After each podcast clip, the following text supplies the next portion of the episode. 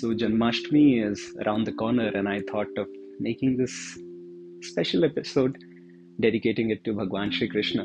Now, in my experience of life, I've seen uh, people becoming fans of various uh, personalities, whether they're living or historical personalities or even fictitious personality. But now Krishna is a historical figure, not just a historical figure from the land of Bharat, Varsh, that is India, but also divine figure.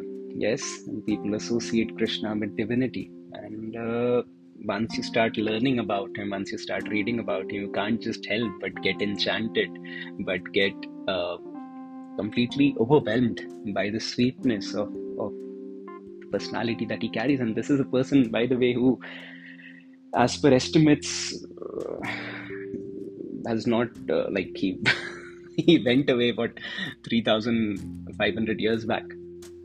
So big deal big deal. Imagine a personality so much endurance that even now people derive inspiration from his words and uh, and love him. And i've also seen another thing that i've noted is that with many religious figures with many divine figures deities and gods what happens is that sadly religion has reduced all these things to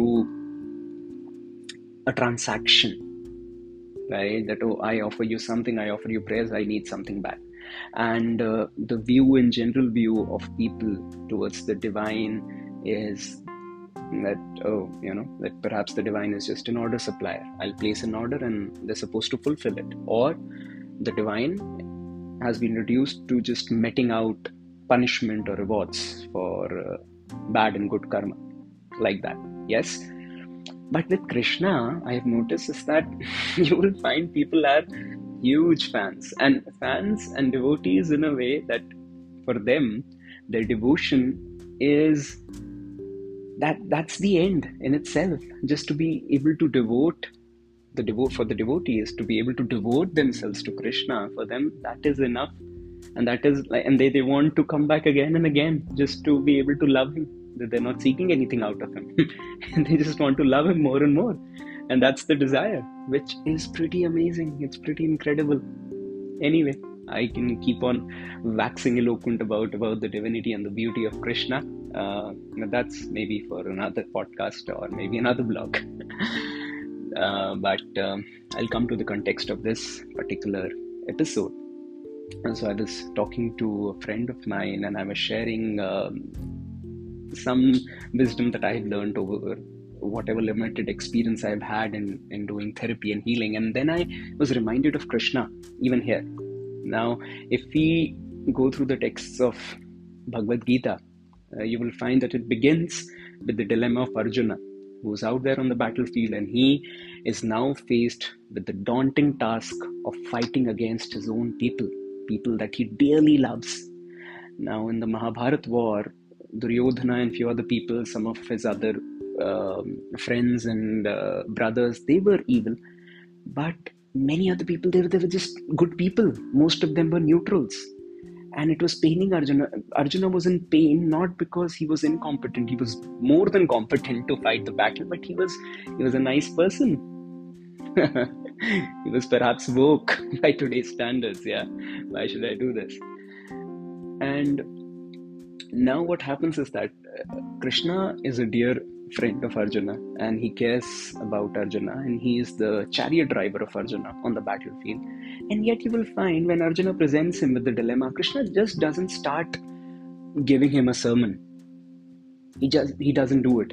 Not until Arjuna specifically asks him to in the second chapter, seventh verse, when Arjuna says, Shishyasteham shadi mam tvam prapannam. Now I am a surrendered disciple unto you, O dear Krishna. Please guide me. Tell me what should I do. Right? When he says that, then from the second chapter, 11th verse, Krishna smiles. His smile is pretty magical. And you know, something is up when he's smiling so begins the message of the Bhagavad Gita, the essential message of the Bhagavad Gita. So I was thinking what we can learn is that we as human beings, more often than not we are so accustomed to giving out free advice free का ज्ञान देने में ओ भाई साहब क्या मजा आता है right whether or not anybody is asking you or whether or not anybody is seeking ज्ञान from you like I I've been guilty of that myself and I may still end up doing it I you know who knows if I'm not aware but it does happen right and then it doesn't stick it never sticks आप free में कोई भी चीज दे रहे हो ना everything actually should come at a cost and if everything does come at a cost the value is more you would have experienced it i certainly have in my own personal life so first lesson that we can derive from krishna is that free ka gyan nahi dena until and unless we know a person is actually seeking something some knowledge some piece of advice don't go on giving it one. And see, Krishna is more than capable. Krishna, in the Sanatan Dharma, in our scriptures, he's called as Yogeshwarishwara. He's the Lord of the Yogeshwaras and also called Paramaguru, Vishwaguru. Right? He's considered also like a spiritual master, not just a divine figure, not just a god, but also a spiritual master, a leading light. The text of the Bhagavad Gita itself is one of the most celebrated texts all over the world. Yes, not just within Sanatan Dharma. The second lesson that we can derive from Bhagwan Krishna is that once he ends up giving the Gyan of the Bhagavad Gita, the sermon of the Bhagavad Gita, in the end, a very beautiful statement comes where Krishna says, Yathechasi tathakuru. I have now given you the knowledge, now you do as you desire. He's not forcing Arjuna. He's not he is actually practicing what he's preaching. He's not attached to the result. What will Arjuna do? He's not in anxiety. Oh, Arjuna, will you now follow my words? Oh, Arjuna, will you do as I say? No. He says, it's okay, you're free to do it. It's beautiful thing. So sometimes it also happens when we are uh, we get so invested in other people's problems and issues and so on and so forth that sometimes we we try we want to control the outcome for them but we cannot never do that right? We can't do that. All you can do is that you can offer your best.